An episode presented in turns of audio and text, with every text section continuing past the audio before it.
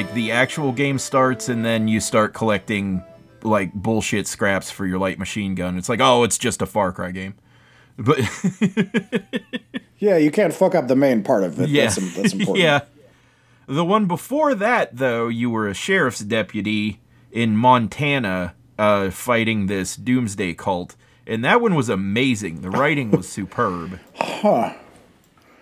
I, I'd um, be amazed if Montana had the population to support half a doomsday cult. yeah. Dri- drive around man, Montana and you think doomsday has already happened. I, I'm t- I'm being glib. But anyway, Anyway, welcome to Oops All Monsters, the deadly, unserious show about creatures, cryptids, and curiosities, curated by two weirdos from wild and wonderful West Virginia. That weirdo with me. When he's not using his colossal tentacles to disable German U boats is Gavin. and this weirdo with me, who has learned to walk again after a helicopter crash and is now retaking Russian submarines, is Hess. Retaking. Is that is that some like uh Jack Ryan. Is that an 80s movie? Yeah, okay. Well, that does count as an 80s movie because Jack Ryan has been like nine movies now, I think. I think so. Yeah. It's uh, been at least four or five movies.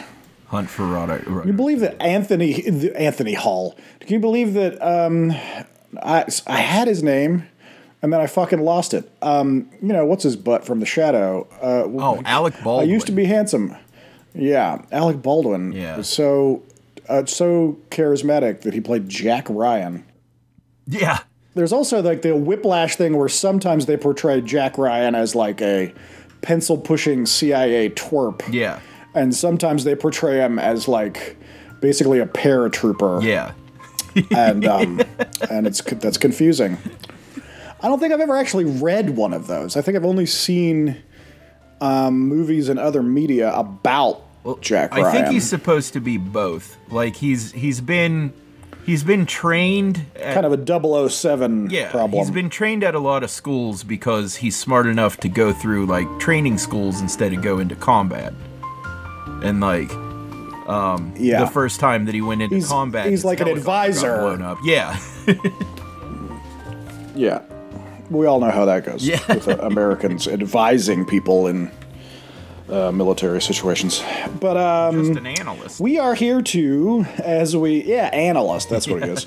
Um, I'm the analyst. But we are here to, as we always are, delight and edify you with tales of mysterious monsters from mythology, film, literature, TV, as well as gaming from the console and the tabletop and beyond. On a rotating basis, each of us brings a monster into the shop, unknown to the other presenter at the time, and discusses their origins and implications for the benefit of you, dear readers at home. Quick reminder hit up the Instagram at Oops All Monsters, which is exactly what you think it would be. Or uh, if you got suggestions for monsters, oopsallmonsters at gmail.com. Um, Gavin, because this topic is one of mine, do you have some vocabulary that um, we might divert ourselves in before we get into the topic? Villainous vocabulary. Yes, I do. I have a weird one that I've been wanting to do for a while. It is concordant. Okay, is that kind of the opposite of discordant? I I I, d- or think so. I- it's in agreement and consistent. It's corresponding in Okay, direction yeah. with the planes of adjacent or underlying strata, or the inheriting the Uh-huh. same genetic characteristics such as susceptibility to a disease. Okay. Yeah. So it's kind of as expected for this thing. yeah. Okay. Concordant. Concordant. I'd, those, uh, yeah, those grapes make delicious juice. Um, okay. Great. Well, now that we are out of vocabulary, let's get to my motherfucking topic.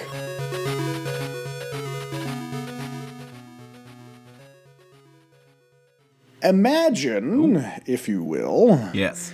you are a hag, an ancient feral witch of untold age and misery. It has been so many years since you were a mortal woman You can barely remember when you last donned the wretched rags and shimmering junk of humanity. These days, you are something much more than a woman. You are a mighty, monstrous, water breathing wretch, lurking under the surface of the swamp that you call home for days or even weeks at a time, only extending to your full 10 foot height when a truly juicy morsel passes by. Yes. Speaking of juicy morsels, Gavin, do you have a. Are you trying to buzz in? No. I. Uh, Okay. I'm a hag. Okay, okay, okay. That's okay. Speaking of, this is going to be a specific hag witch like underwater dwelling character. Okay. Speaking of juicy morsels, what is that you spy with your weird buggy eye? A short but tasty looking young man, marching awkwardly through the bog festooned with shiny weapons. He smells as if he has made friends recently with some lively elves, and he would make a lovely meal for ripe old Meg, won't he? Oh, indeed he will. Do you know who I'm talking about? No. Um. Jeez. All I can get in my head is the witch from Army of Darkness. Oh no, there's kind of yeah, I kind of get that. Now, I am introducing Meg Mucklebones, who is the witch slash hag in 1985's Legend, starring Thomas Cruise. I assume. Oh man, I wouldn't have got that because I haven't seen Legend in 12 years. Yeah. yeah. uh, I forgot there was a witch in you it. know, yeah. Well, they call her. So this is a thing. They call her a swamp witch. So I guess we're going to get to one of these main things first. Yeah. I disagree that she's a swamp witch. Wh- however, the hag generally is understood to be actually a subcategory of witch. Yeah. Where, like, if you witch long enough, you get to become a hag. Yeah. Um, and and um, but uh, the film legend that we're talking about today is, is the piece of media. Um, feature film from 1985, directed by Ridley Scott. oh yeah. Um. Yep, it sure is. Uh, is um, is uh, it plays actually? I mean, it plays only. It play. I'll say it plays a lot tighter with some of these fantastical categories of elves and fairies than definitely a lot of the media that we have referenced on the show. yeah. So calling her a swamp witch is. You know, it's it's actually pretty damn close to saying hag. Yeah.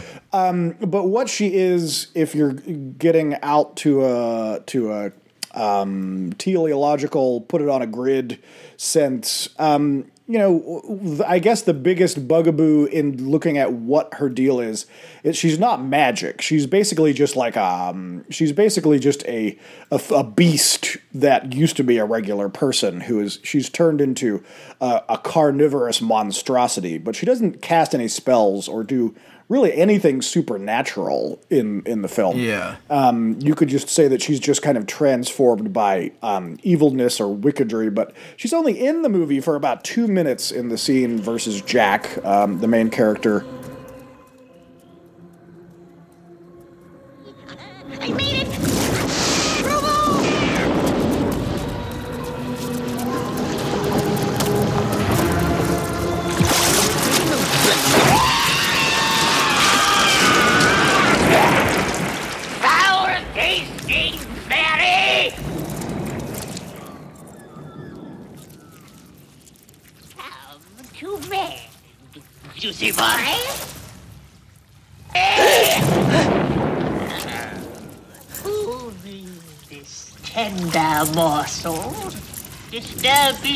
Disturbing Red Mucklebone's rest. Jack. They call me Jack, ma'am. And what a fine fat boy you are, Jack! You don't really mean to eat me, do you, ma'am? Oh, indeed I do! Of the uh, the handsome young Yeah. ranger and warrior played by uh, Tom Cruise. I am laughing at. I just read the actor who portrayed Meg Mucklebones.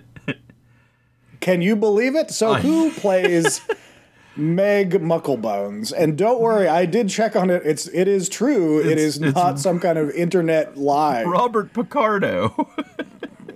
yeah, and who would who would the the listeners at home have any clue as to who Robert Picardo is? Robert is? Picardo is in that commercial. that commercial? He's He's, he's been in uh, about all which every commercial? com- uh, commercial. Um, he's also been in Star Yeah. Trek. Uh, he's he was Yeah, uh, the, the, Trek, the Trekheads doctor. would know it. The know him, yeah, Yeah. The, know him as the EMH, the emergency holographic, uh, or emergency medical hologram. Yeah, Please state the nature of the medical emergency. 20 Borg about to break through that door. We need time to get out of here. Create a diversion. This isn't part of my program. I'm a doctor, not a doorstop. Um, in Dar- in Star Trek Deep Space Nine. He, he had we referred to him previously on the show when we went on a rant about inner space because Yeah. he plays a hilarious character who get, also is imitated by um, Martin Short and gets to do this wacky scene where he like transforms back into Robert Picardo yeah, but which is also indicative of at there is a certain period of time where you used Robert Picardo because he was able to do he was a little bit of a Doug Jones of the 80s. Yeah. Doug Jones being the incredibly famous creature actor um that's portrayed the the water monster dude that's named like Ted or something in um in I in whatever that movie is I fucked a fish or whatever and you know um, Yeah. and and he's also in Hellboy and Yeah. he's portrayed like if it wasn't Andy Serkis it was Doug Jones Yeah. well before either of them Robert Picardo actually did kind of a miniature version of that because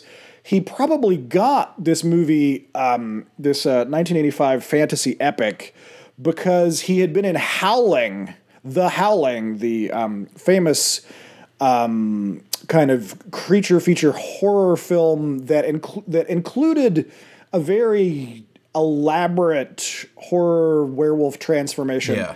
That was achieved by Rob Bottin. Um, they all say Bottin. I've, I've been saying Rob Bottin my whole life. Yeah. Apparently it's Bottin, like he's um, oh Canadian. sh- shit, Rob Botton. Yeah, well, yeah, yeah. Um, well, all, all of the industry people say Bottin, and they've actually talked to him, so I'm going to assume that they know better than I do. Yeah. And um, and so because he had previously been in the Howling and had worn the most elaborate transformation makeup, yeah, um, that he that he basically pr- almost certainly got the job um, because of that because he had success doing the work of the Howling, basically being able to physically handle the demands of um, dramaturgy while wearing about forty pounds of Rob Bottin prosthetics, Yeah. and all of the torture that that entails.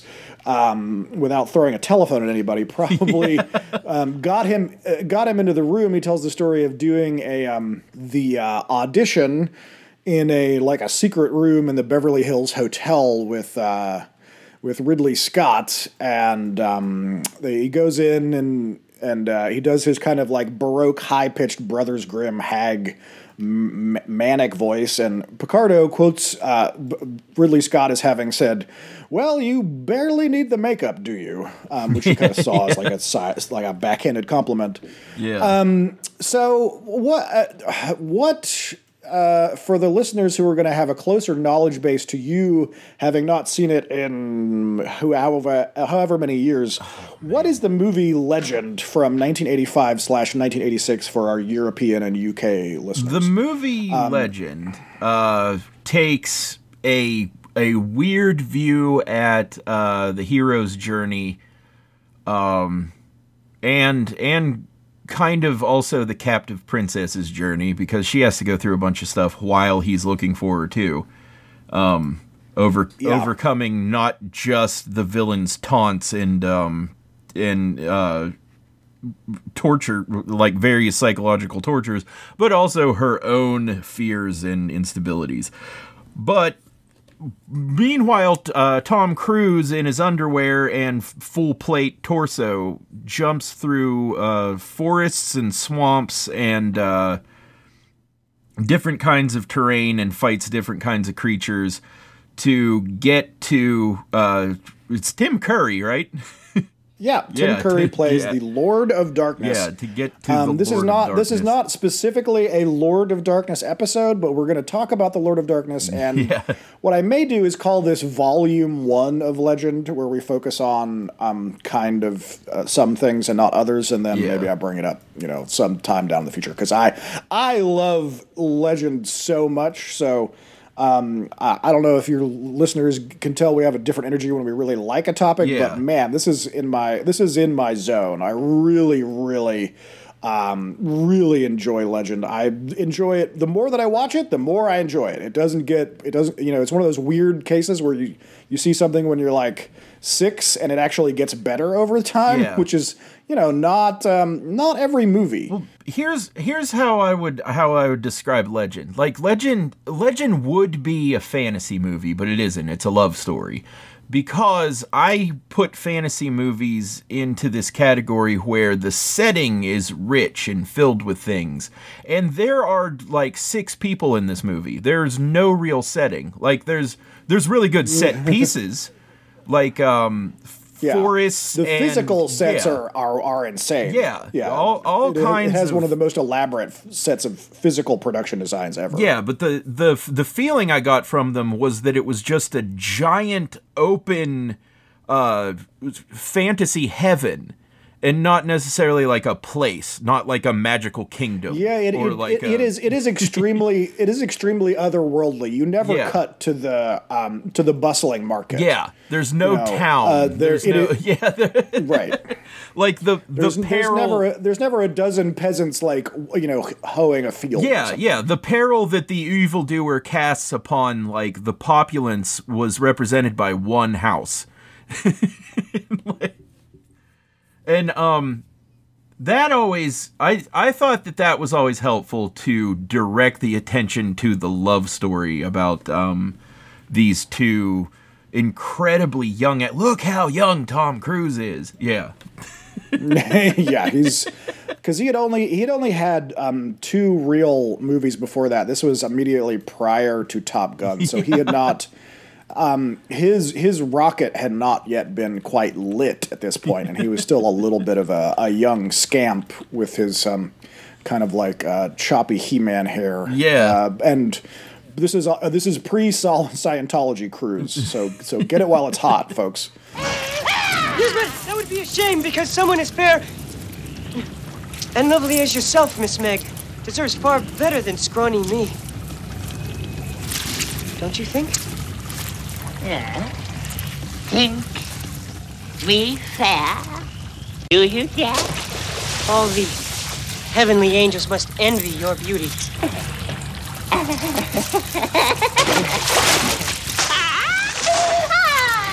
So, uh, what what um, legend is is just not not to contradict you, but generally understood to be a sweeping fantasy epic from 1985. It was released um, around cri- Christmas because of the weird delay that they use in um, film uh, openings. It came out in uh, January 1986 in the UK, which is why sometimes if you're online, you can't tell which year it came out. It's because it, it was kind of like one leg on one year, one leg on the other. Yeah.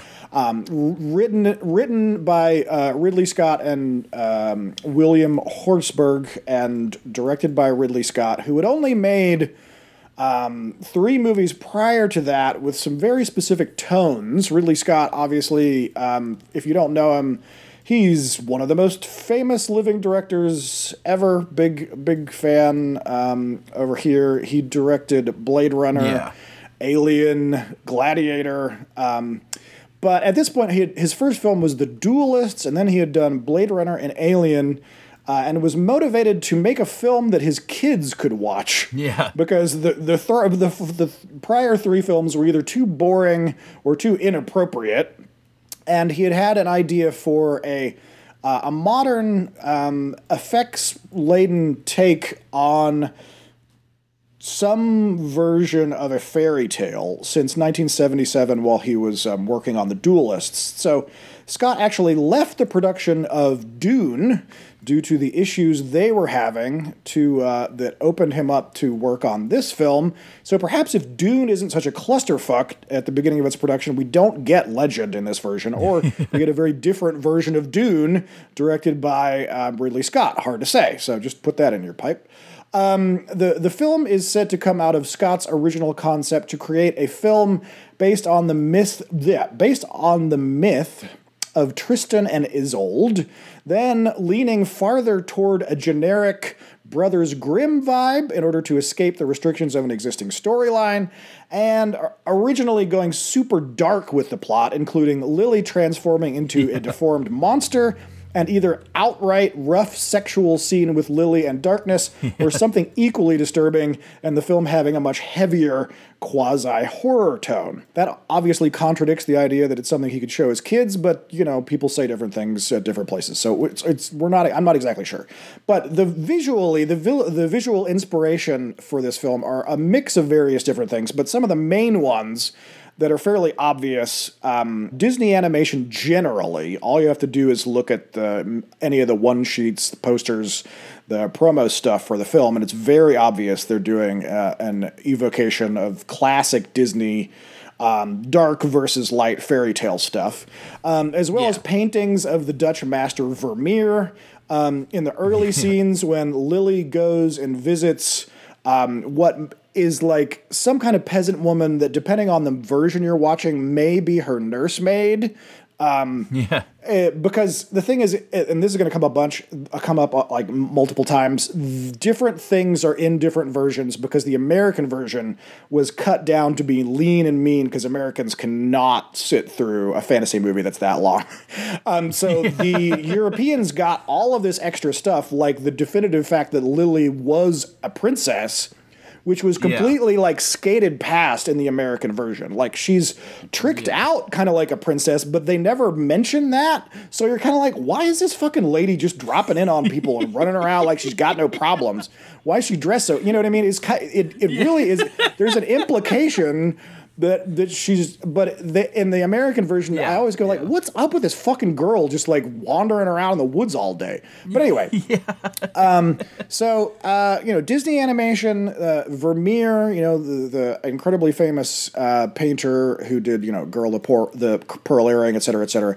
If you look at the shots of of that scene where she you know crashes that family's home they're very yeah. clearly rendered in the style of Vermeer paintings. And also, as I discovered, this was a part that I did not know before um, doing research for this episode, was um, that there is pretty clearly some inspiration from a 1920s Swedish slash Danish quote unquote documentary film called Häxan, which means like witchcraft or witch stuff um, yeah. by a dude called yeah. Benjamin Christensen, who, which was banned in the UK for its graphic depiction of sexuality, torture, and general devilry. And uh, it's on it's it's in on YouTube and it's hour and forty minute glory. It's a bunch of like quote unquote documentary vignettes about like witches enchanting people and naked girls getting sacrificed and, and devils taking people over.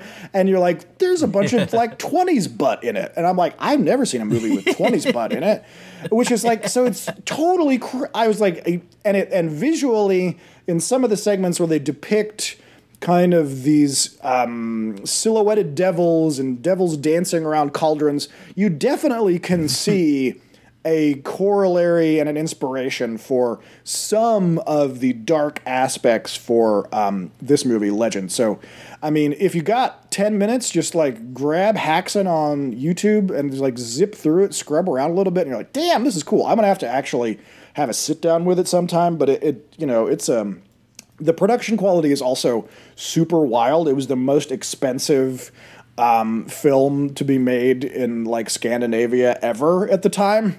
Um, they it was like two the equivalent of like two million kroner or something. is wild. So check out Häxan because it is it is something. I've never uh, I you know I have a fucking degree in in film production. I had never seen anything like that.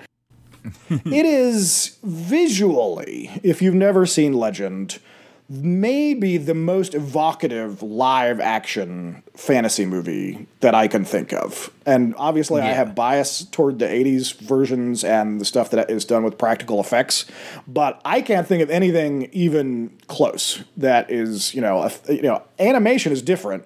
But um, and there are some there are certain reasons for that. For for instance, um, it was done in a uh, a studio called Pinewood uh, out there in the UK.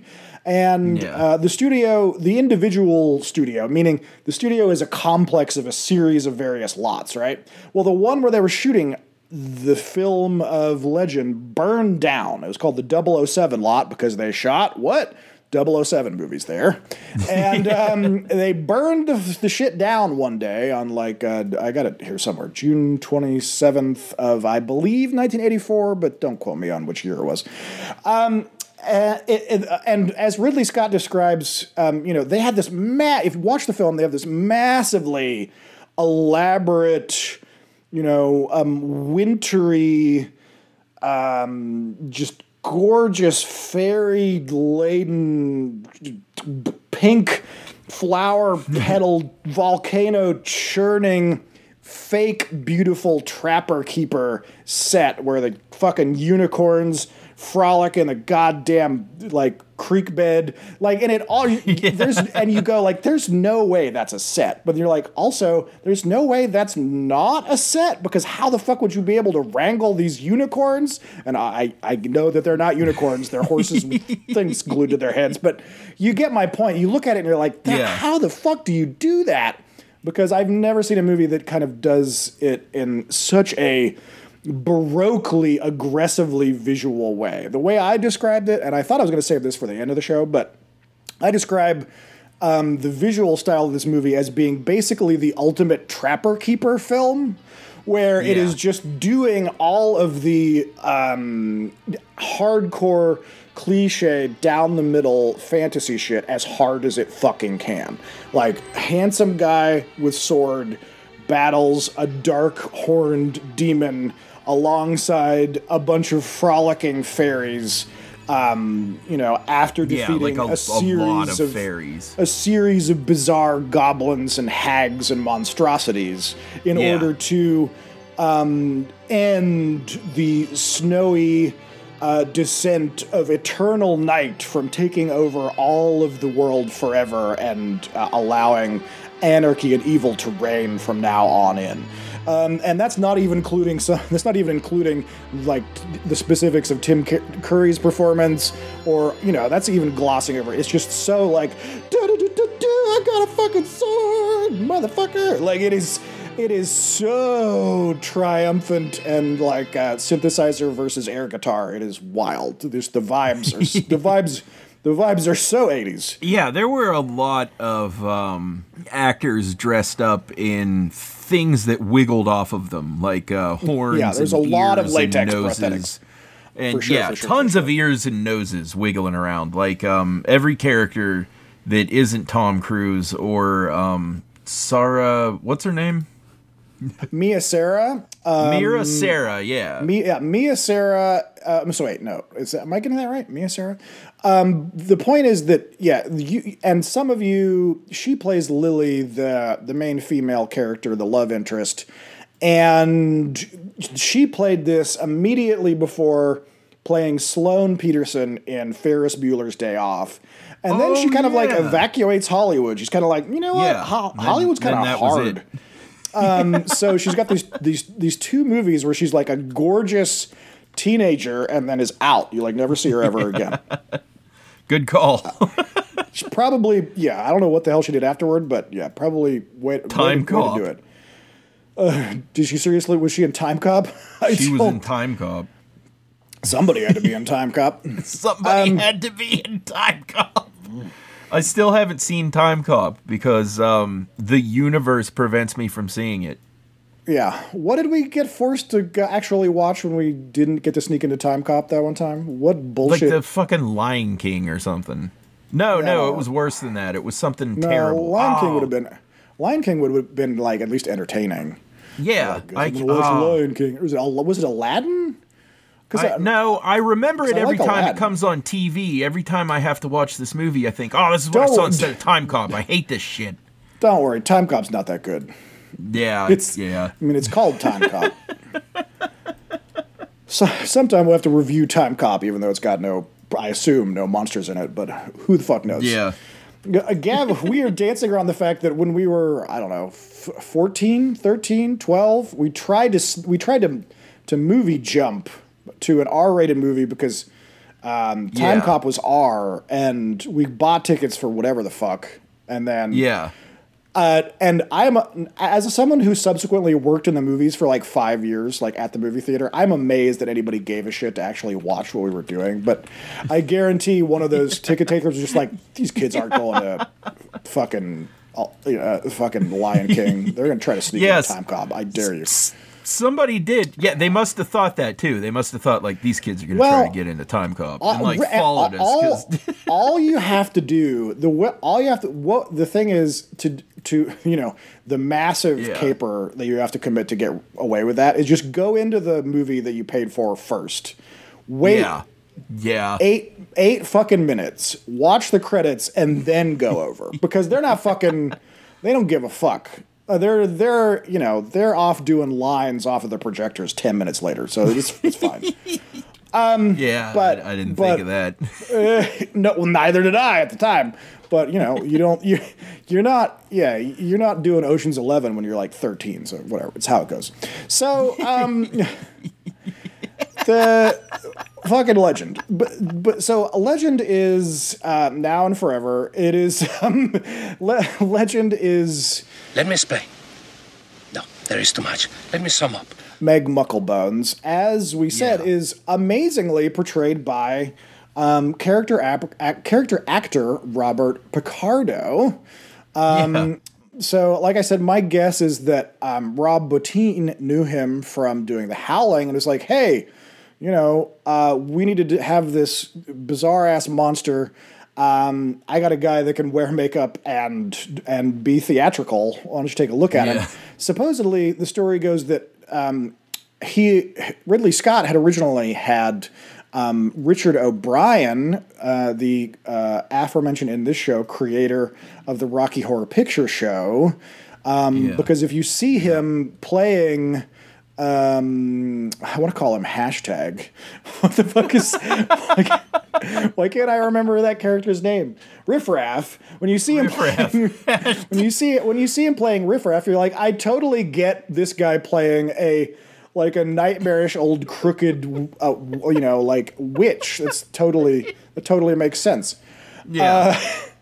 Uh, but apparently he he watches Rocky Horror Picture Show in order to like get the vibe, and he sees Tim Curry playing Frank-N-Furter, and uh, specifically what Tim Curry ends up saying in the documentary is, "Wow, that is an awfully brave performance."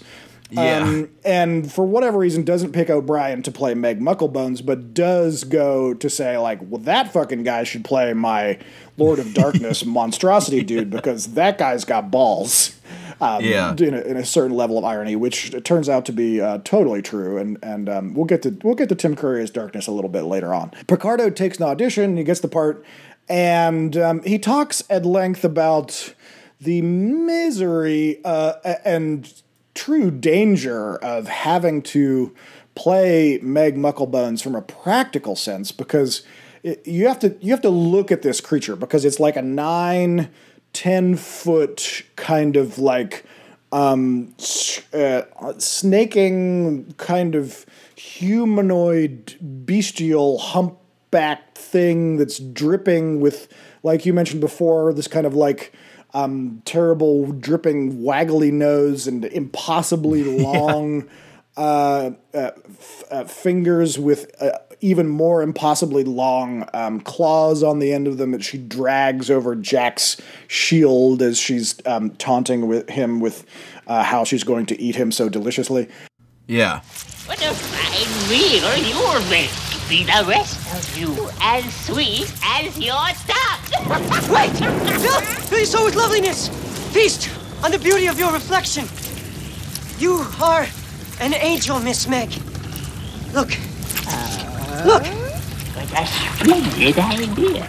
And uh, this whole apparatus is just like monstrously heavy. You're talking like a hundred pounds of this stuff. And as Robert Picardo discusses, that you know he was meant to in the scene rise out of the water, which he does in the film, and so Yeah. he's in he's under three feet of water.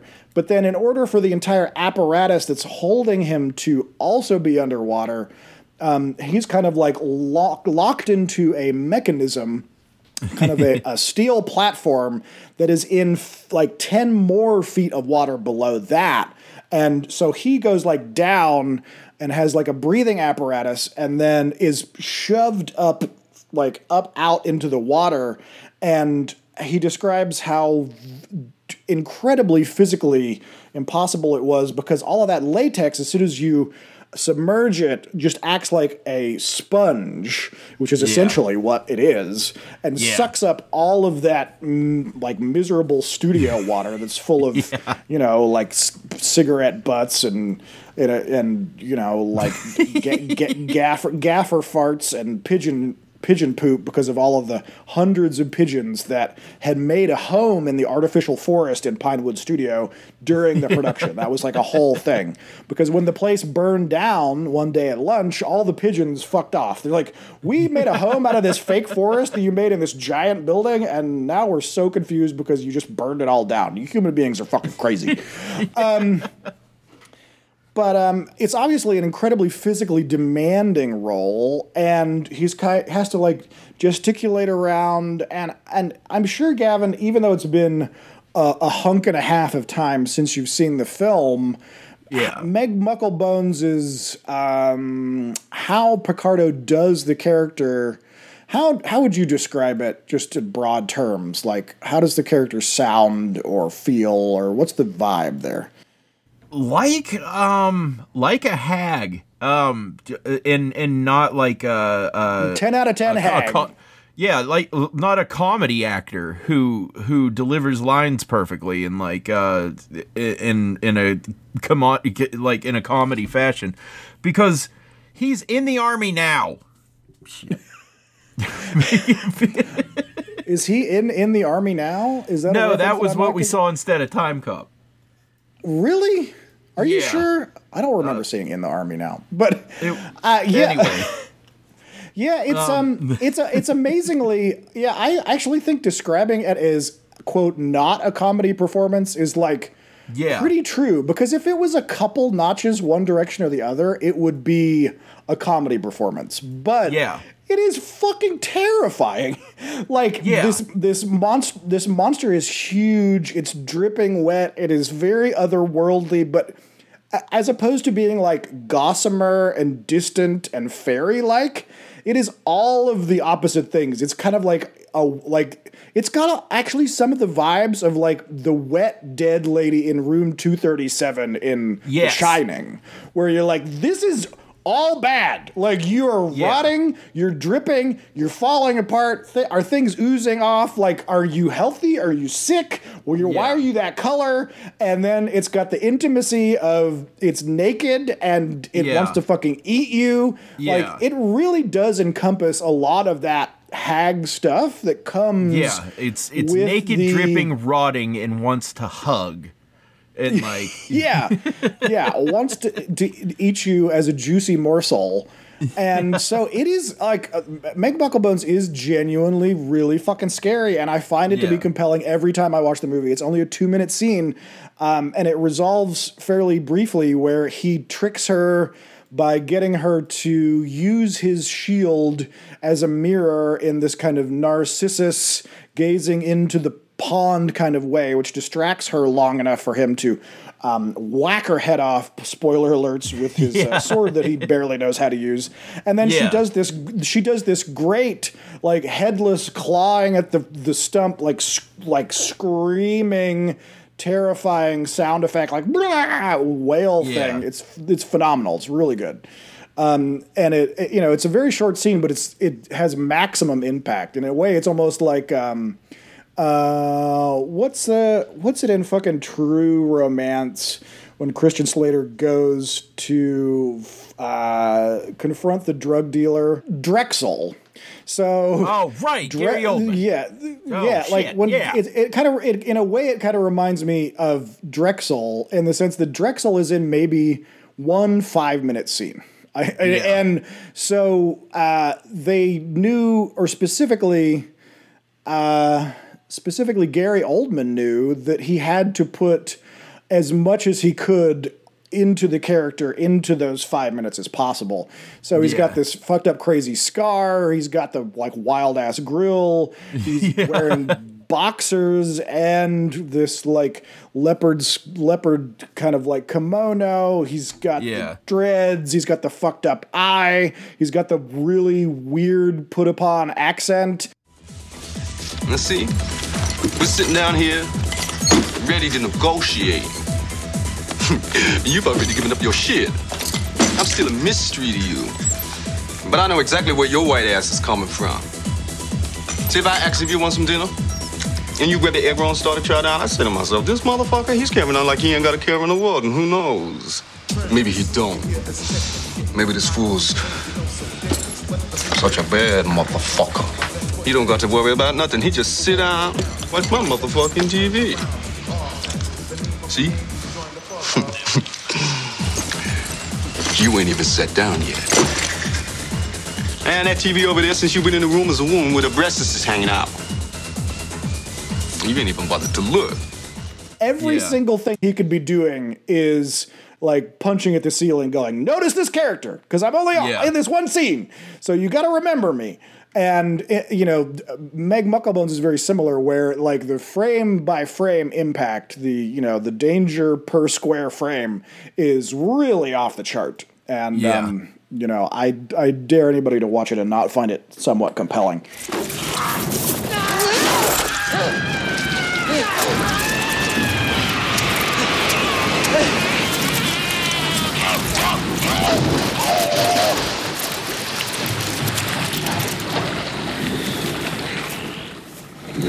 did it.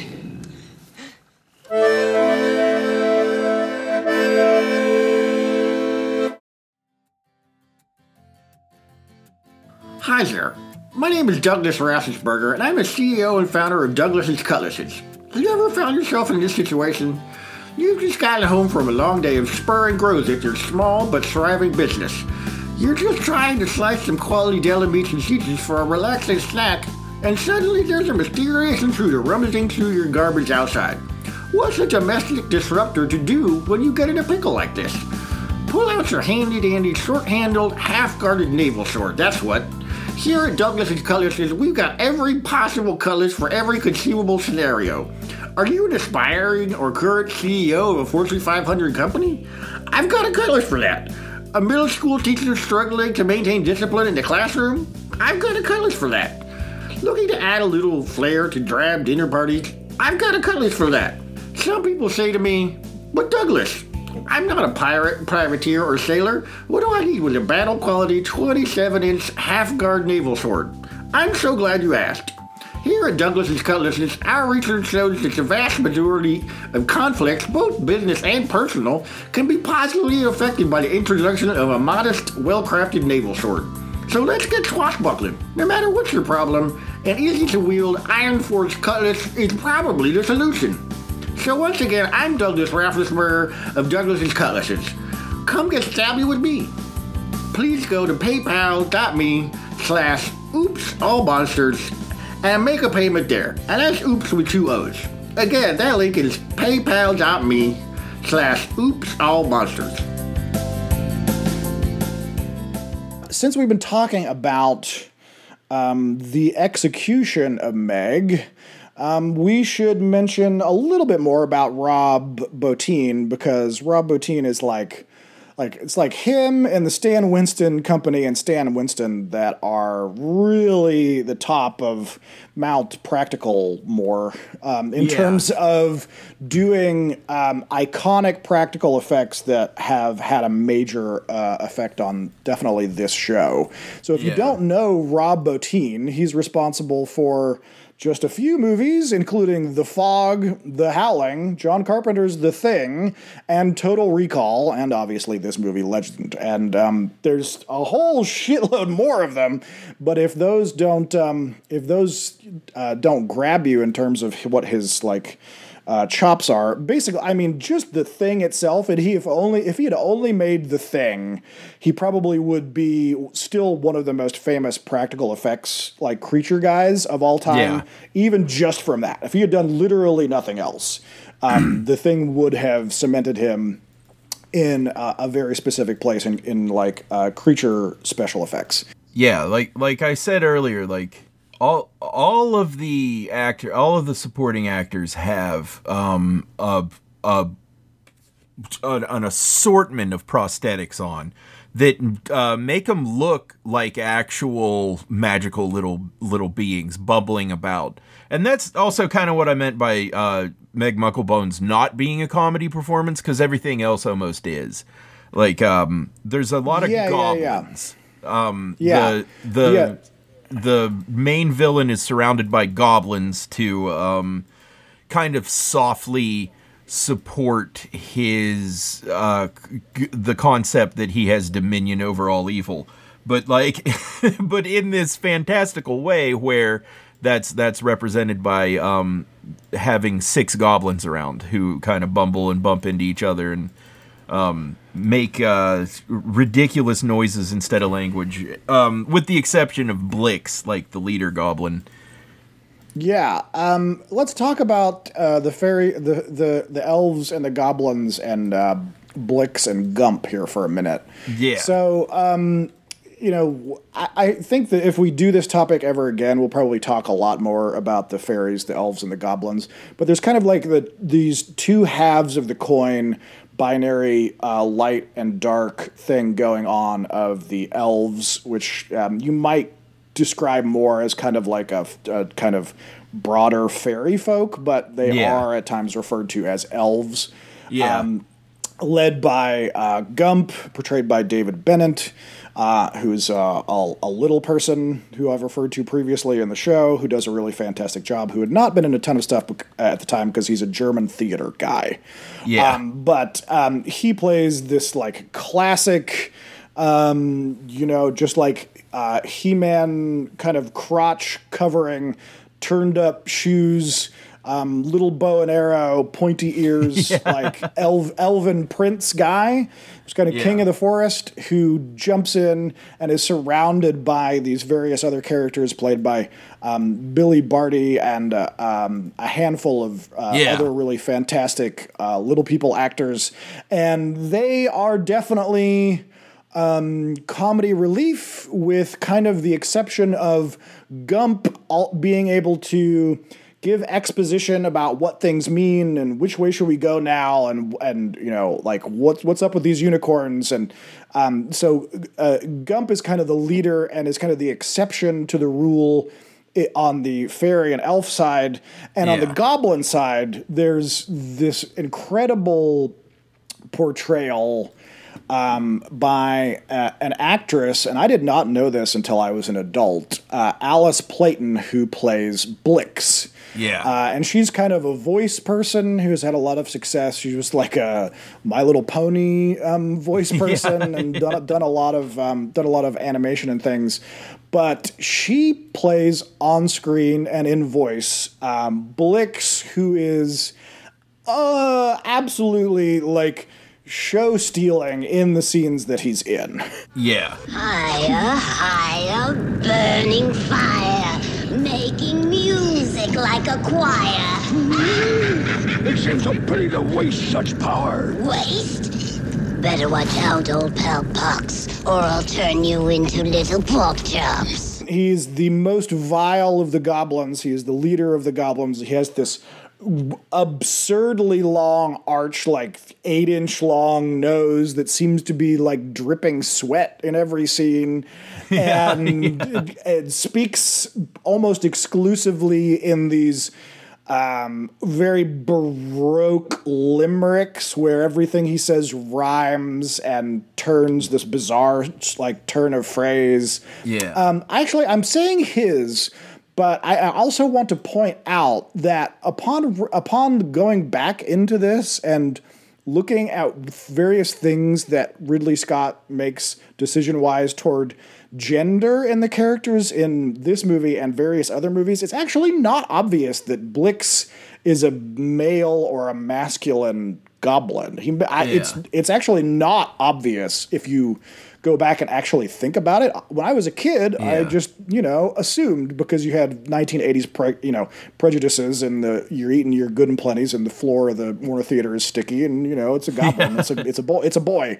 But it's actually not like super obvious. Like, and I want to point out some other things about um, these characters specifically that makes that a little bit more interesting of a of an equation. So.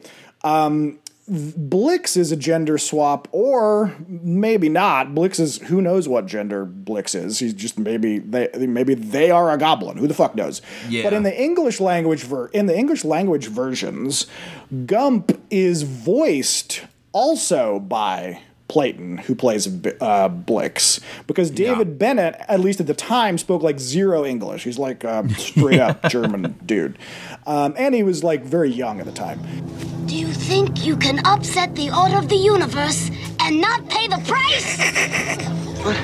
But he meant no wrong! What I did is done. But I did it for love.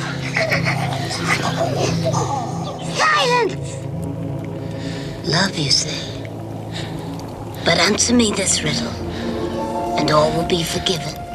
So this is almost certainly for practical purposes because if you watch them in the German versions, it's contrary wise, meaning that both of them are are actually voiced by David Bennent. And I have not watched the German versions, but I would like to to see how he sounds doing those because that sounds really fucking interesting. Um, but so you layer that on, like you have the Blix kind of gender ambiguity, and you lay that on top of Picardo playing what is clearly a female hag slash slash witch bleh, slash witch in Meg Mucklebones. Um, you see that's kind of not an isolated thing because also Ridley Scott has a habit of doing funny things with genders. So it's not just that he's also the director of Alien and Blade Runner, but also the director of G.I. Jane and Thelma and Louise. And he was also the person who made the decision that when he picked up the original Alien script and the main character was simply named Ripley, decided that it would be more interesting if it was portrayed by Sigourney Weaver than, say, you know, Sylvester Stallone or somebody. Where uh, somebody else, you know, he just decided, like, well, the character's just named Ripley. I don't even have to put past this by anybody. I'm, let's just get like a kick-ass lady, and it'll be an entirely different movie. So obviously, this is a guy that's interested in um, female visibility, and also, I don't think that he's doing any kind of like, you know, weird woke shit about it. I just think that he has a very dynamic sense of what's like cool to include and that he's not seeing these boundaries as having an incredible amount of meaning and that Well, maybe yeah, it would just yeah, be more interesting if this just he's just swapping ingredients out in the most interesting combinations is the way I Yeah, see it. the the Ripley thing I think was pretty much just like space truckers in the future. I bet you there's going to be a hefty amount of women. And Yeah, yeah, like, for sure. like it's I mean, that yeah. simple. Yeah. yeah. Well, it, I guess it both is and is not that simple because I guarantee that if you get 300 directors, 299 of them are not going to have that idea at the you know Yeah. at this time. You're talking Yeah. you know because you're talking 1981, right, or um, Yeah. 1979, 79, for the original Alien. So like you're not exact you're not exactly having people going like "I- you know what I need to make I need to get this like big commercial um, sci-fi movie to definitely make money. Let's make the the main person be a lady. Is not the, on the tip of everybody's tongue. So there, it's definitely an a, it's definitely in a way a subtly intense decision, right?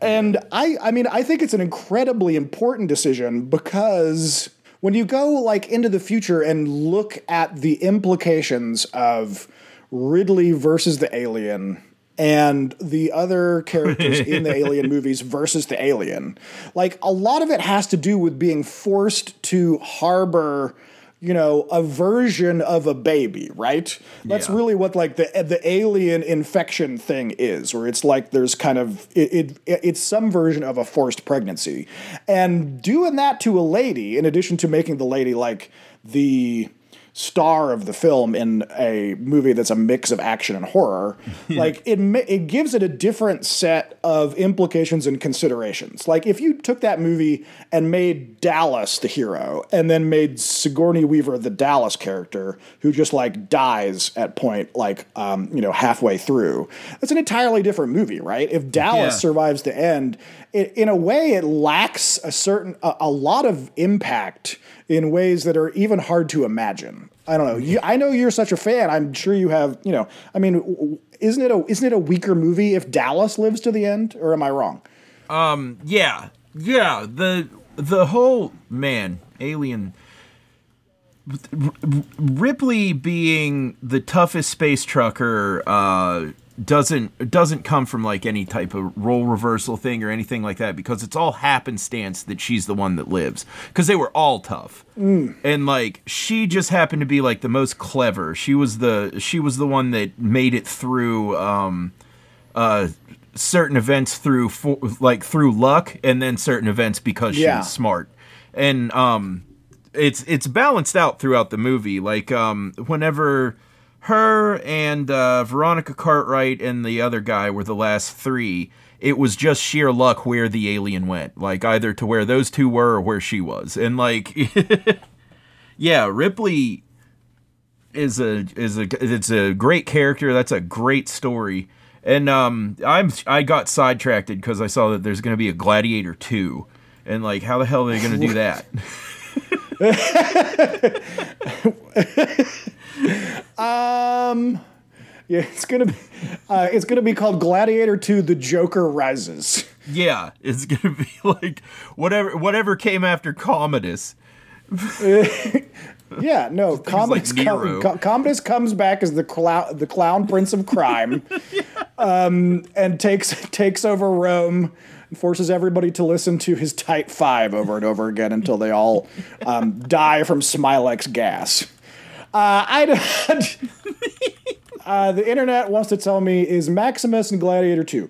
Given that the sequel will be following Lucius, the son of Lucilla, Oh, that would a kinda make 25 to sense. 30 year time jump will be taking place. Russell Crowe, who portrayed Maximus, is still expected to appear in the film, even though he dies at the end of the first film. so, a 25 to 30 year time jump in the f- into the future. Um, yes. So it'll apparently go 30 years in the future, but somehow Russell Crowe will be alive. Um, who who the fuck knows? He got shot out the airlock. It doesn't. I can't. I can't. I can't. We're in. We're inside of a, dor- a detour. Inside of a detour. Anyone else with a comment? Whenever I like revisited Legend to actually watch it, that was probably about eleven, and I Uh-huh. I picked from the VHS store Legend, Dark Stalkers, and Beastmaster or Dark Stalker. And um, Yeah, after okay. watching all of those, I did ultimately decide Legend is the best of these. yeah, it's not a. It's not a. Um. It's not a genre known for quality. Yeah. like it's the sort this the the sword and sorcery genre is so easy to fuck up Yeah. um, because the ways in which it the, the it's very expensive. yeah. It's very impractical. It Yeah. requires it requires really e- extremely difficult to sell special effects. Um, you know, and back in this era, they were like all practical effects, or you would include like opticals and you know Yeah. opticals or anim, you know, um, uh, kind of Harryhausen animation. They both have their own limitations. Yeah, I, th- I think the you know, the biggest the biggest uh, uh, thing that went into the poor quality of it was that everybody who wanted to make these movies had no idea how to make a movie. They just had a bunch of good ideas. Like, look at all these good ideas. Look at all this fantastical stuff I came up with. How the fuck do I make this a movie? I just don't know, and you can tell. like, Yeah, yeah, and and um, you know, even some of the most successful films in the 1980s sword and sorcery zone, um, like the Conan trilogy, Yeah. they you still have to really Yeah. stick your tongue in your cheek to to properly enjoy them. There's a, Yeah. there's a, there you really have to like the genre. Um, and even even Legend, this isn't a detractor for me, but people that have a more traditional um, kind of film stance will go like the, the will they'll hit on the script for being overly simplistic and like why do they go from one place to the other and and why is the plot so simple which Yeah. is also kind of like the same thing that um, Ridley Scott's Blade Runner gets hit on is which is like why is this plot so simple like actually I'm why why does everything have to be so fucking complicated for Yeah. you to enjoy it like Yeah. not everything has to be Downton Abbey like Jaws is a good movie and the plot is not that complicated it's Yeah. about like individuals experiencing complicated Do situations you know what? I've I've thought about that, and I think that Blade Runner's setting is like a bustling dystopia full of stuff, and so that's what people expect is like every aspect of their boring, convenient lives to be explained in like uh in super convenience and it's not it's just kind of there as a living breathing character and i guess that disappoints some people but i love i loved blade runner. Like you don't have to get into why better than life chips are better than life chips. It's Well, yeah, I think I think that there's a mix of people ha- being incredibly lazy in terms of like filling in the blanks of the world. yeah And then there's also, you know, like if the characters don't explain what the fuck is going on with the plot, people think that there is no plot. I'm Yeah. Like, I, you know, I, I think Blade Runner on certain levels is actually quite complex. Yeah. But it's complex in the interior experiences of the various characters that are suffering through it. yeah I yeah think that yeah yeah you know Roy Roy Batty and Rachel and Deckard and all these characters are suffering through their own manifestations of their own sense of who it is to be them in this like world that is in, only barely like graspable where Yeah. everything is artificial and even their memories can't be trusted Yeah, and yeah. that the like the plot is happening internally to these characters and in like for instance in blade runner 2049 there's probably twice as much plot but still the point the stuff that matters is the shit that's happening internally Yeah. in like in gosling as the tin man and the other characters having to wrestle internally with the drama of the implications of the status of of what they are and where they are in their world. And like the amount of like well thi- this happened because this happened and that happened because that happened. And if the butler had not told Nancy about it in the second act we wouldn't have gotten that result. It's just like unnecessary fucking crap. Do you see how much shit's Ryan Gosling is going through right now? Yeah, yeah. I did. I did like 2049. I just there's there was a, a certain point where it lost me because there were too many like gun blasts, and I did. I didn't. I I, honestly didn't know who was shooting at who, and like that. I I that kind of lost of, me for a um, second. But but other than that, I have such an in, intense um, fandom of the original movie. I it was really hard for me to yeah. go into the second one and like ex- experience it in, in any kind of fair way. You know, I was really a prejudiced. I was really a prejudiced audience. that's what I got to. and Yeah. and I, I I remember watching it and going like, hmm. I kind of bet I don't hate this. Yeah. Like I, I, I frequently experience certain things in a from behind a viewing screen way where I'm like, I think I enjoyed that. But because my I, I because it's like seeing the Blade Runner sequel, my brain was trying to handle so many levels of information at once. It was Yeah. trying to you know, the text, the subtext, the like the marriage of the two timelines together of you know this character unlike Deckard is explicitly uh, you know a robot man the whole time Yeah. and the the layers of the the time change and and which version of the plot are they buying into because you know now uh, Harrison Ford's character is alive and you know, what version of Rachel being alive are we? So apparently we've got the director's cut version that we're dealing with, and then I'm also judging like how are they doing the visuals, and Yeah. I wish they hadn't cast him as the bad guy, and well, that effect looks kind of weird, and oh, he has also a, an AI girlfriend, and that's interesting, and oh, Yeah. now she's not there anymore, and that's interesting, oh, and I just I couldn't. It was very difficult for me to enjoy. I was just kind of like experiencing it um, without any like emotional reaction at all. A little bit like an automaton created by future biorobotics experts. Did, did you know that the um, the super devil from The Exorcist, Pazuzu, is in this movie? Um, no. Pazuzu's in a lot You of know the- things.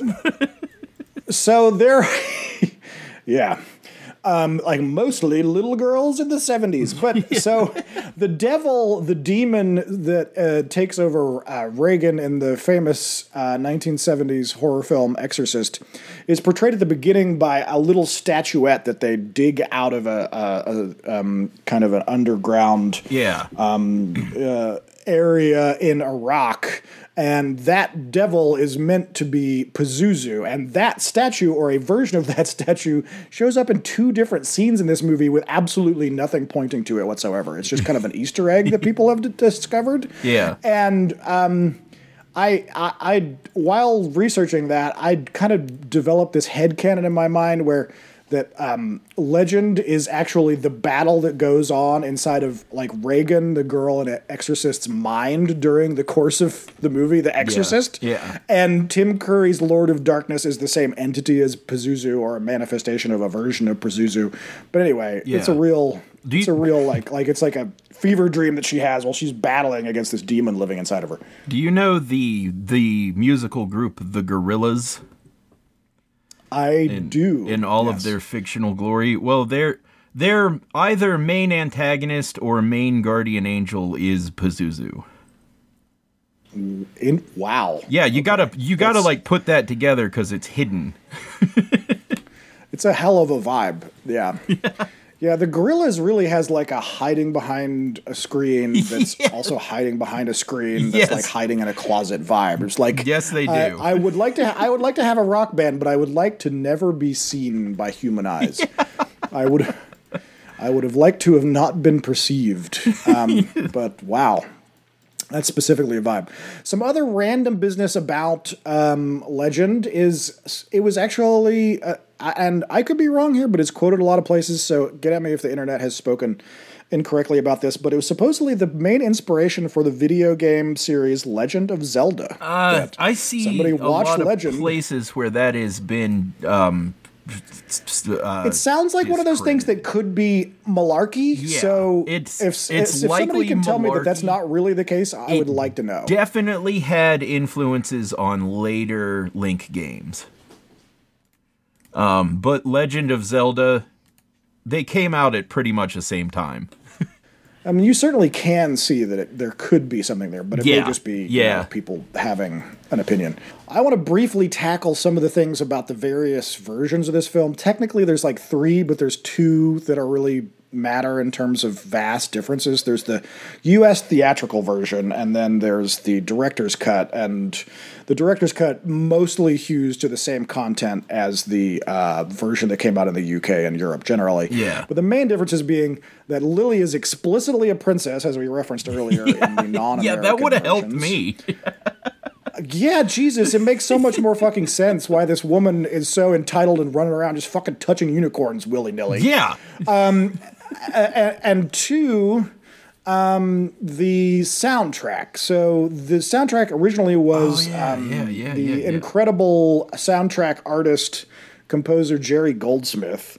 But um, then when it came out, the they basically they dropped Goldsmith because I I don't know I think that Scott just had had worked previously with Tangerine Dream, and it was like we got we got to be when you're making this sword and sorcery movie, the kids want some of those uh, hot synthesizer trapper keeper vibes. we got to get these. Um, Got to get these three Germans in goggles up here with their moogs. and, goodness sakes. But as much as much as I make fun of it, y'all are going to hear a lot of damn drops of Tangerine Dream because Oh, you I betcha. love I love the creamsicle synthesizer nonsense that is the soundtrack of this movie. It is so for me as a person who's not even a massive fan of nostalgia, it is so nostalgic. It like I immediately start pulling out like my golden bastard sword from behind my hip and raising my gleaming shield into the sky and chasing down the street in my boxers looking for goblins to vanquish. It is just so fucking triumphant. And it also really works as a kind of counter programming for what you're expecting. It or or maybe in a way it goes with the vibe because you're like these visuals are so unearthly and also the sound is so unearthly. Like it is it is majestic and ethereal, but it's also digital and hard to pin down. You don't know what it's doing. It's a little alienating and kind of open. It's just it's has its own magical quality. It's, It's- um I don't know. It's it's It's definitely for this movie.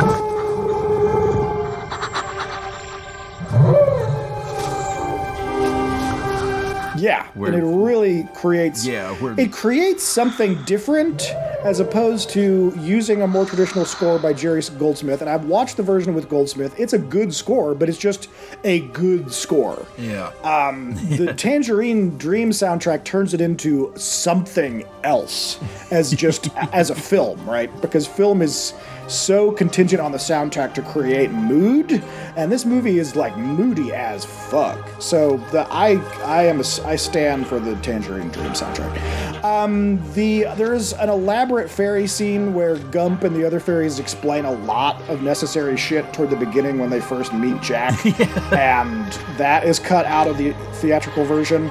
Um, if you watch it with the Jerry Goldsmith track, and um, I really like that scene. I like the additional Gump stuff because it, um, but they just basically cut it for time. And also, the American version has uh, an aggressive red font exposition scroll at the up front to explain all of the dynamics of everything that you're about to see, so that you don't actually have to watch the movie because Americans are dumb and smoking joints in the theater in 19. 87. They can't fucking pay attention to these goddamn fairies and theater perverts dancing around for two and a half hours. Theater perverts.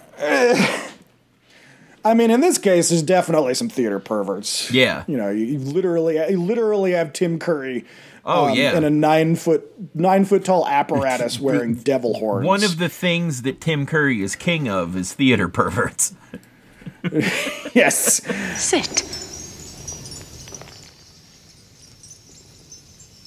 Here. Yes. Please. I prefer to stand. Silence! Or stand. As you wish.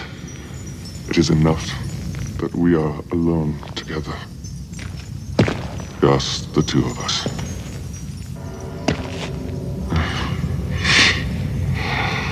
Some uh,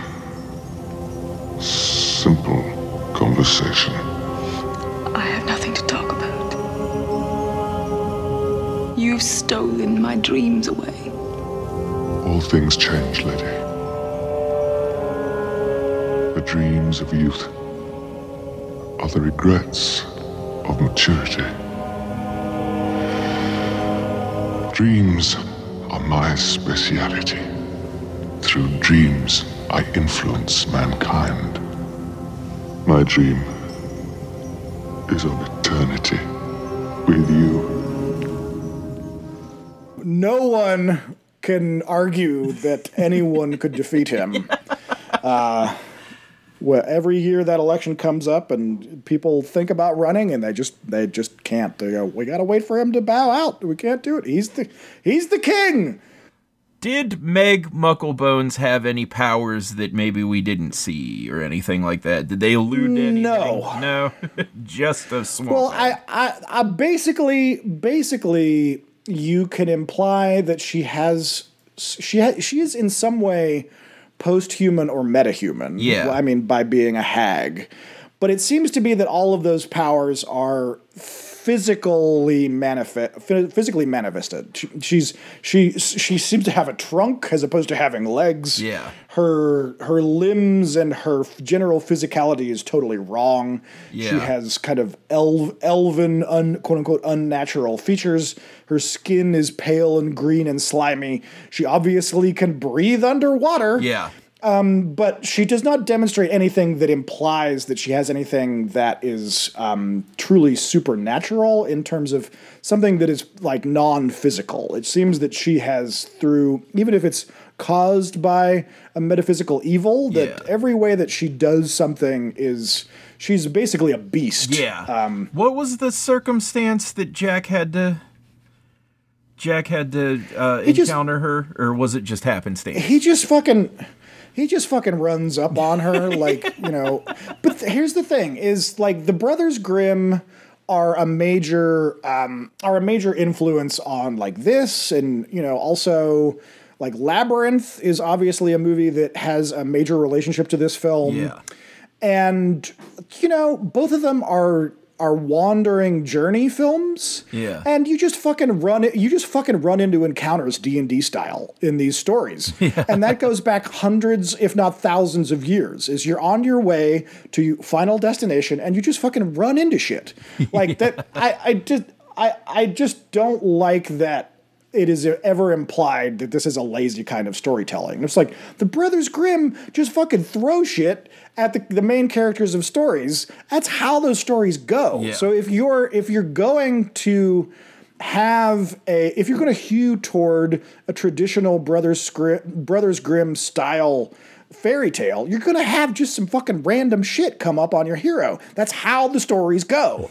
Anyway, I'm I'm de- I'm defensive for this kind of storytelling because I am I'm a really an anti like it's got to have an elaborate and you know totally um uh, purely organized plot person. I'm like, life is not like that. Yeah. You live you live your life and then you run into fucking random encounters. Life is mostly random encounters. It is not like a series of orchestrated events that, you know, the the lower half of the of the house is is you know, fighting against the upper class of the house, and the various machinations clash into each other in a gorgeous machinery of cause and effect. It's mostly just fucking a witch jumps on your ass. That's life. You know what I mean? Yep. Yep. Yep. You know, you you don't you don't have a lot of hit points, and sometimes you run into a hag with your you know Volvo. so, uh, but no. To answer your question, she she just she just big and eats people. Nice. Um, so obviously that is uh, that is interesting, but I, I think it's important. I now I'll tell you that um, villains.fandom.com seems to think that she is to a great extent inspired by an old English uh, mythical monster called Jenny Greenteeth, some sometimes called Ginny Greenteeth, um, who is a legendary monster native to English folklore. Imagined to be a monstrous witch with green skin, long arms, wild hair, and sharp teeth. And she was often said to resemble a pond weed, meaning a weed in the pond. And indeed, the formation of large clumps of pond weed or similar plants in pools of water may be of inspired tales of may have inspired tales of this old hag due to the fact that many children or unwary explorers could drown via becoming ensnared in these weeds. So in a way, what it is is she ends up becoming a, a boogeyman in English folklore to get kids to get the fuck away from the water. Yeah. You know what I mean? Yeah. Which is one of the main, you know, and that's the job of a boogeyman is to uh, intentionally scare children into not doing some shit that's not safe for them to do, rather than giving them a whole explanation as to why. Just tell them there's a fucking witch in there. Yeah. And so it's it, and I I when I looked into it, I was like, oh, maybe this is just something that the internet thinks might be true. But if you look into Jenny Greenteeth, Yeah. the correlation in terms of description and that it's a bog monster or a lake monster, Yeah. that it's it's something that snatches you from the side of the water and yada yada yada seems extremely heavily likely that um, uh, Botine or Scott or both, uh, you know, mostly Scott because Scott is English, Yeah. um, had this very direct inspiration for uh, Meg Mucklebones. Yeah, the the art that I see for Jenny Greenteeth goes in either direction of a rotting uh, Meg Mucklebones looking thing or an ironically pretty lady, which is something they like a- to do. a 2010 emo band. Yeah, yeah, It's a yeah. It's interesting how like hags and witches overlap with um, you know 2008 emo so much. Yeah. just like the the hair, the hairstyles, and the general vibe. I would kind of like to have. I'm seeing um, on Etsy.com a uh, Jenny Greenteeth bath toy. Yeah. That kind of looks looks like a uh, a gremlin that you could Yeah. stick on a tree outside your house and scare the local meth heads. But um, yeah, there's an incredible amount of uh, visual and visual and conceptual connection between these two. Maybe it's a coincidence, but it, it's it seems it seems like the vibe is totally there. So I would not be shocked if this is where um, Meg comes from. All right, let's. So I I have an assignment for our audience.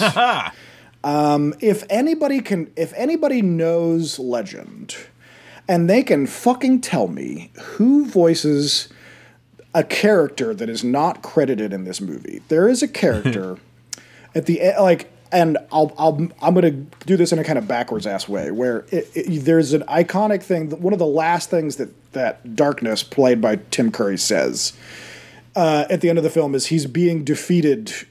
Spoiler alert by Jack and the fairies. Yeah. And he's about to be launched into space. Why why his the top of his castle shoots directly into space, we will never know, but don't worry about it.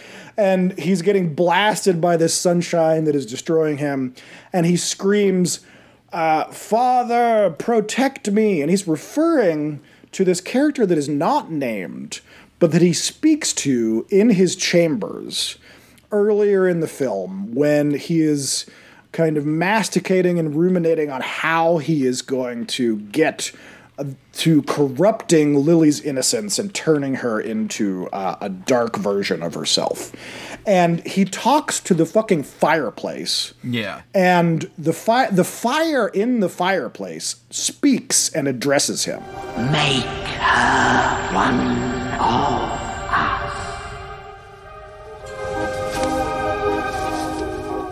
And nowhere can I find on the internet who voices the fire Huh. and what the character is supposed to be. Like, if the Lord of Darkness is not the devil, Yeah. then maybe is this the devil? Is the fireplace fire Pazuzu? Is it uh, the embodiment of all evil? He refers to the fact that he has a father. Yeah. It has a masculine voice.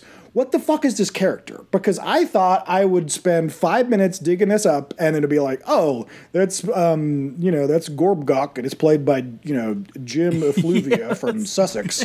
And everybody knows that. Yeah. But I I dug and I dug and I dug and you can it just can't Google it. It just it just doesn't work. And if anybody can fucking tell me what is the name of that character and who voices it, I really want to know. Um, because is that Pazuzu? I don't know. Maybe. Yeah. Um, Yeah. I'm very, very, very curious because that is a monster on top of a monster. That's the I remember that's this now. uh, yeah, and I, I do. I remember thinking like, um, Tim Curry isn't the devil; he's a demon. And Well, yeah, I mean, it's a very it's a very simple thing that takes virtually no work. You Yeah. just shoot the camera at the fireplace, crank up the fire, and then somebody do a VO on it, and you've got suddenly a new layer of evil that's suddenly behind this giant, you know, satyr minotaur demon fucking guy that is like the one of the most epic depictions of um, pure evil incarnate. Uh, I don't know. People, some people t- talk about Tim Curry as the Lord of Darkness being the devil, Yeah. about being Satan. Uh, I find that, and this may also be my prejudice, my my own personal prejudice, is to be a little simple as for me. I think I Yeah. the Lord of Darkness. I mean, this movie is really on a certain level about being incredibly simple. There's the good guys, there's the bad guys, there's the dark ones, there's the light ones. I think if, if he's quote unquote the devil, that's a little bit boring Yeah. because there's there's virtually no Christian symbolism in this film. You know, for a, a film that's a guy with a sword going and, and battling the dark devil, the dark devil, Yeah. like there's not a there's not one goddamn cross in the whole damn movie you know? Like they're he's he's they're they're not begging for god's help. You know Yeah, this is a this is a very this is a very um kind of hmm, like th- the brothers grimm references and the disney references you know they kind of live in this medieval dark age bubble that is kind of post pagan, but is using all of the pagan like sources in order to develop what the world contains. So you're like, Yeah. you kind of still are pagan, and I, you know, I don't, I'm, I'm not, ha- I don't have an agenda here that I'm pushing. I'm just kind of like, I'm talking myself through some ideas, but if you know, if he's the, if he's like Satan from um, South Park, I find that to be a little bit kind of like boring in a way. You know, does that make, does that make sense to you? Which, by the way, Satan from South Park is hundred percent stolen visually from this Tim Curry Lord of Oh, Darkness, yeah, way. absolutely. It's like exactly the same thing, same color, Yeah. same legs, It's same, same horns. vo- it's- same, it's an like, impression of the It is just a, character, it- yeah, it's Yeah. a cheap, it's a it's a cheap cartoonified version, And it's- but, and it's like, you know, hilarious. it's- yeah, it's just a, a joke one that wants to have butt sex with um, Saddam. Hussein. So you're like, okay, yeah, I get it, I get it. Is it, is it, is it, is, is it Bitchin' Van Art? Do we think that Meg Mucklebones and Darkness and the various other monsters? Oh, like of legend? are Yeah, bitchin' Van legend Art? is bitchin' Yeah. Van Art, definitely. Yeah, Uh, absolutely. Ha- I mean, the, I would say the Hag Zone is not necessarily No. bitchin', but definitely legend. Legend is. Yeah. I mean, the, the- you know, Trapper Keeper is kind of like the um, the young stepsister of b- the bitchin' Van. Yeah. You know, there there's there's so much overlap, and this is dead Yeah. center in the middle of that overlap. So, yeah, absolutely. You, swords, demons. Yeah, yeah, yeah. If- Elves, yeah, Trapper Keeper devils. and bitchin' Van Art. Uni- yeah, unic- all, you, all you need is the unicorns, and you got bitchin' Van Art. Yeah. Like, well, once you hit like like uh Bitchin' Van Art filters out all of the Lisa Frank bullshit. yeah. Uh, yeah, it's true. There's a lot less pink Yeah. in uh, bitchin' Van Art.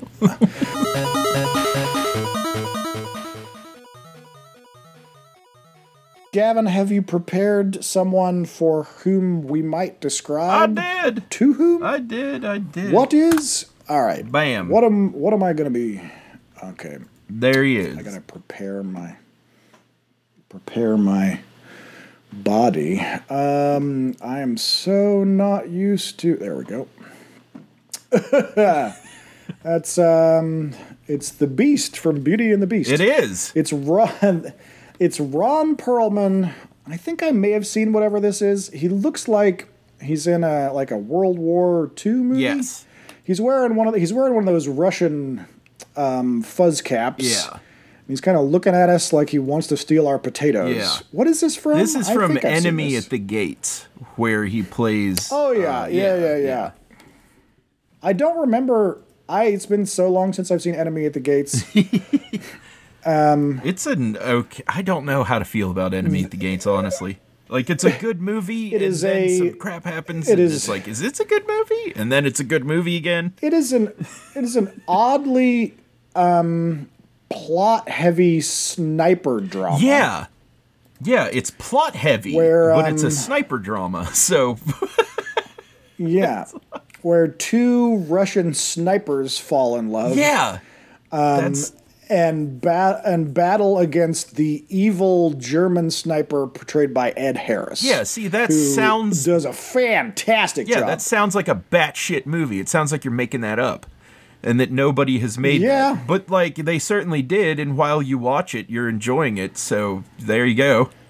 I should watch it again. I do not remember who Ron Perlman is playing in this. Uh, some Russian guy, Yeah, obviously. But other than that, I could not tell you a fucking thing. He plays uh, some kind of Cossack tr- uh, traitor to Stalin, and his punishment is to go out and get killed as a sniper. And um, I will say, I think it was Enemy at the Gates that had a really, really good scene that I'll never uh, forget. that I think it opens with yes, um, a, histor- a historical fact about the Russian army, which is they had um, way more dudes than guns. Yeah.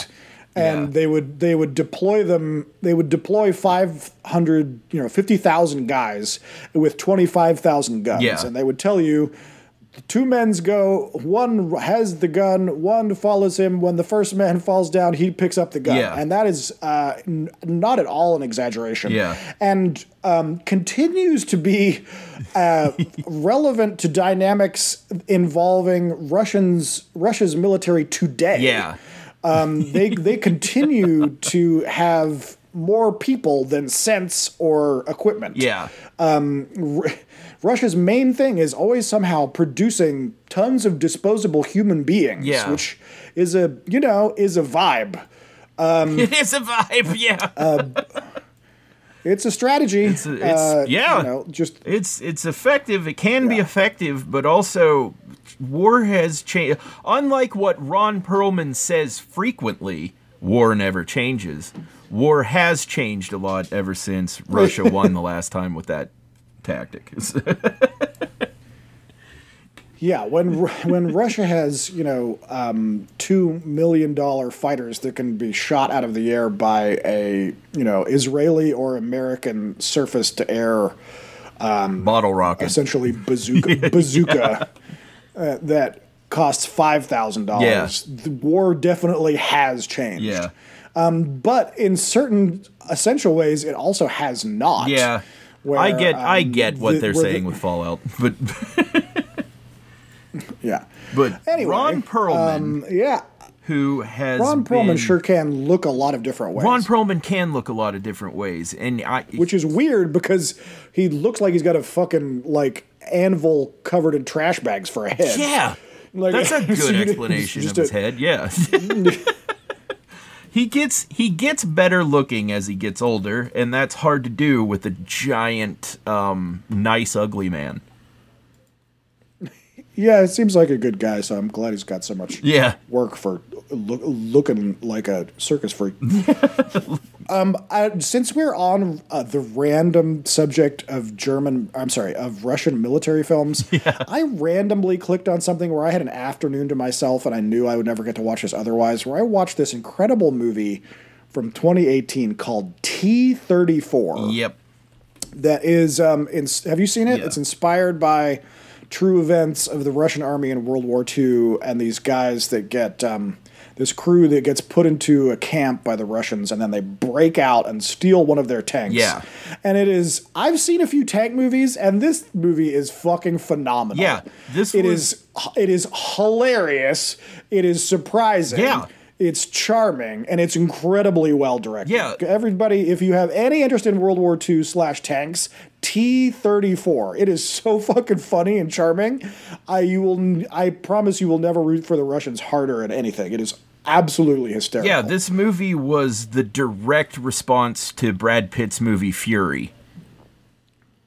Oh yeah, it's Yeah. it very much has some of those vibes. Yeah, you know, yeah. The Russians, Fury- the Russians were like, "Well, we'll make one too." Blink.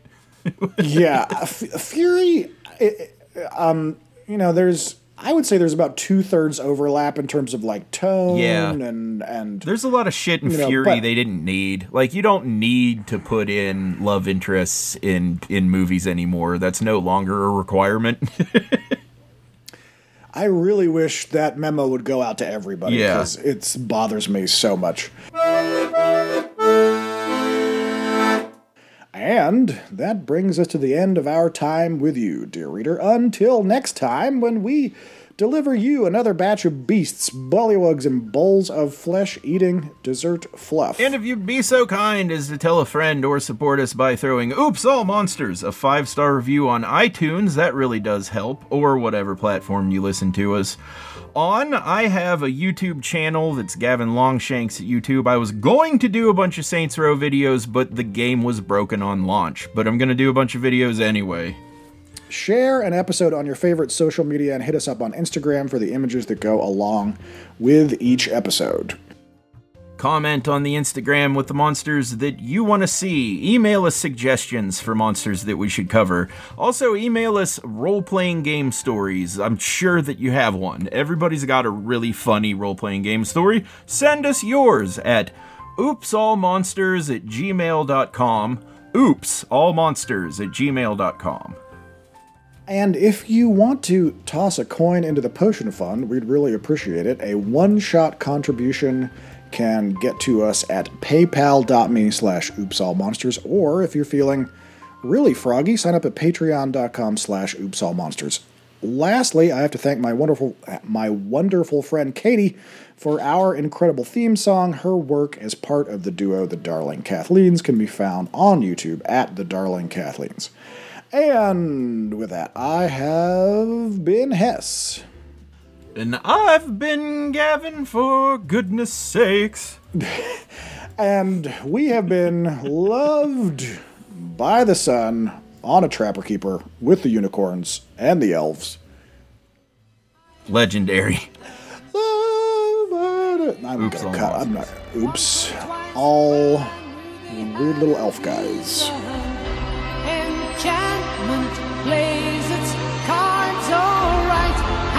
hand with the workings of the seasons. Legends can be now and forever, teaching us to love for goodness sake. Legends can be now and forever, loved by.